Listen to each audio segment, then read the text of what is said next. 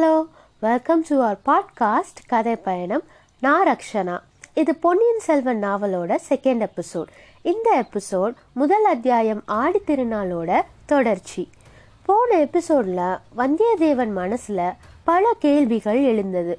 அந்த கேள்விகளுக்கான பதில்களை தெரிஞ்சுக்கணுங்கிற ஆசையில் ஆர்வத்தில் ஏரிக்கரையில் கையில் கோல் பிடித்து நின்ற பெரியவர் ஒருவரை வந்தியத்தேவன் கேட்டான்.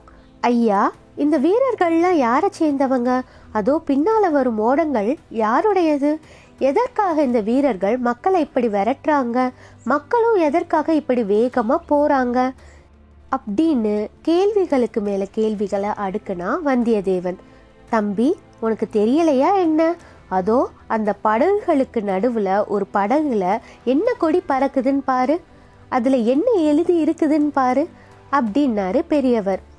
பார்க்கறதுக்கு பனைமரம் மாதிரி இருக்குதே. பனைமரம்தான். பனைமரக்கொடி பழுவேட்டரையரோட கொடின்னு உனக்கு தெரியாதா? மகாவீரர் பழுவேட்டரையரா வருகிறாரு? அப்படின்னு வந்தியத்தேவன் தி- திடுக்கிட்ட குரல்ல கேட்டான். அப்படித்தான் இருக்கணும். பனைமரக்கொடியை உயர்த்திக்கிட்டு வேற யாரு வர முடியும்? அப்படின்னு சொன்னாரு அந்த பெரியவர். வந்தியத்தேவனுடைய கண்களை பார்க்கணுமே. அளவில்லாத வியப்புனால விரிந்து படகுகள் வந்த திசையவே பார்த்தது. பழுவேட்டரையரை பற்றி வல்லவரையன் எவ்வளவோ கேள்விப்பட்டிருந்தான். யார்தான் கேள்விப்படாமல் இருக்க முடியும்?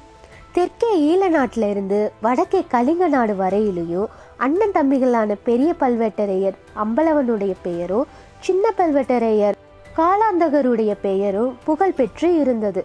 உறையூருக்கு பக்கத்தில் வடகாவேரியோட வடகரையில் உள்ள பழுவூர் தான் அவர்களுடைய நகரம். விஜயாலய சோழனோட காலத்திலிருந்து பழுவேட்டரையரோட குலம் வீர புகழ் பெற்றிருந்துச்சு. அந்த குடும்பத்தில் சோழ மன்னர் குடும்பத்தோடு கொள்வினை கொடுப்பினை செய்து வந்தாங்க.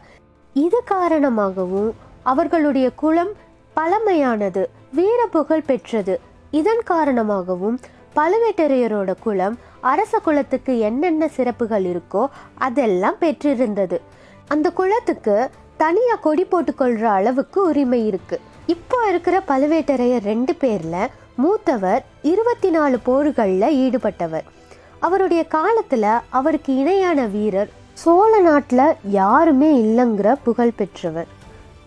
இப்போ சோழ நாட்டு அரசாங்கத்தில் மிக முக்கியமான பல பதவிகளை செய்து வராரு.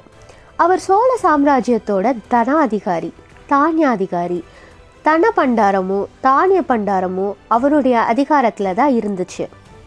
அரசியலோட தேவைக்கு தகுந்தபடி திரை விதித்து அதாவது வரி விதித்து வசூலிக்கும் அதிகாரமும் அவருக்கு தான் இருந்துச்சு. எந்த சிற்றரசரையும் கோட்டை தலைவரையும் பெரிய குடித்தனக்காரரையும் இந்த ஆண்டு இவ்வளவு வரி நீ தர வேண்டும் அப்படின்னு கட்டளையிட்டு வசூலிக்கும் உரிமை அவருக்கு இருந்தது. அதனால் சுந்தரச்சோழ மகாராஜாவுக்கு அடுத்தபடியாக சோழ சாம்ராஜ்யத்திலேயே இப்போது வலிமை மிக்கவராக இருக்கிறவர் நம்ம பல்வேட்டரையர் தான். அவ்வளவு பெரிய மகாவீரரும் அளவில்லாத வலிமையும் அதிகாரமும் கொண்ட பெரிய பல்வேட்டரையரை பார்க்கணுங்கிற ஆசை ஆவல் வந்தியத்தேவனோட உள்ளத்தில் கடல் அலை மாதிரி பொங்குச்சு. ஆனால் அதே சமயத்தில் காஞ்சி நகர்ல புதிய பொன் மாளிகையில இளவரசர் ஆதித்த கரிகாலர் அவங்கிட்ட அந்தரங்கமா அதாவது சீக்ரெட்டா அழுத்தி சொன்ன ஒரு செய்தி அவனுக்கு நினைவுக்கு வந்தது. வந்தியத்தேவா நீ சுத்த வீரன்னு எனக்கு நல்லாவே தெரியும். அது மட்டும் இல்லாமல் நீ நல்ல அறிவாளின்னு நம்பி இந்த பொறுப்பை உன்கிட்ட நான் ஒப்படைக்கிறேன். நான் கொடுத்த ரெண்டு ஓலையில் ஒன்று என் தந்தை மகாராஜா சுந்தர சோழர்கிட்டையும் இன்னொன்று என் சகோதரி இளைய பிராட்டி குந்தவை கிட்டையும் ஒப்படைக்கணும்.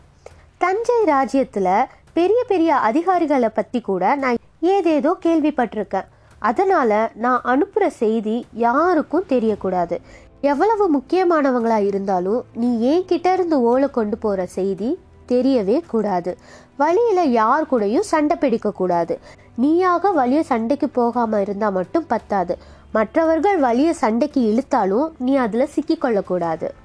உன்னுடைய வீரத்தை பற்றி எனக்கு நல்லாவே தெரியும். அதனால் வலிய வரும் சண்டையிலேருந்து விலகுனா உன்னுடைய கௌரவத்துக்கு ஒன்றும் குறைச்சல் வந்துடாது முக்கியமாக பழுவேட்டரையர்களிடமும் என் சிறிய தந்தை மதுராந்தகரிடமும் நீ ரொம்பவுமே ஜாக்கிரதையாக நடந்து கொள்ளணும். சோழ சாம்ராஜ்யத்தின் பட்டத்துக்குரிய இளவரசரும் வடதிசை சைன்யத்தின் மாதாண்ட நாயகருமான ஆதித்த கரிகாலர் இந்த மாதிரி சொல்லியிருந்தாரு. அது மட்டும் இல்லாமல் வந்தியத்தேவன் நடந்து கொள்ள வேண்டிய விதங்களை பற்றியும் படிச்சு படிச்சு சொல்லியிருந்தாரு. இவையெல்லாம் வந்தியத்தேவனோட நினைவுக்கு வரவும் பழுவேட்டரையரை பார்க்கணுங்கிற ஆசை ஆவலை Vallavarayan அடக்கிக்கிட்டான்.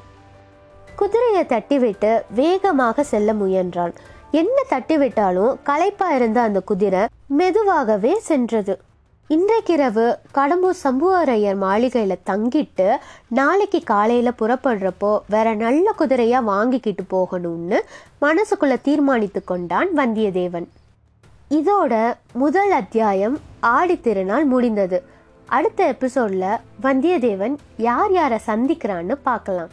Thanks for listening and supporting me bye bye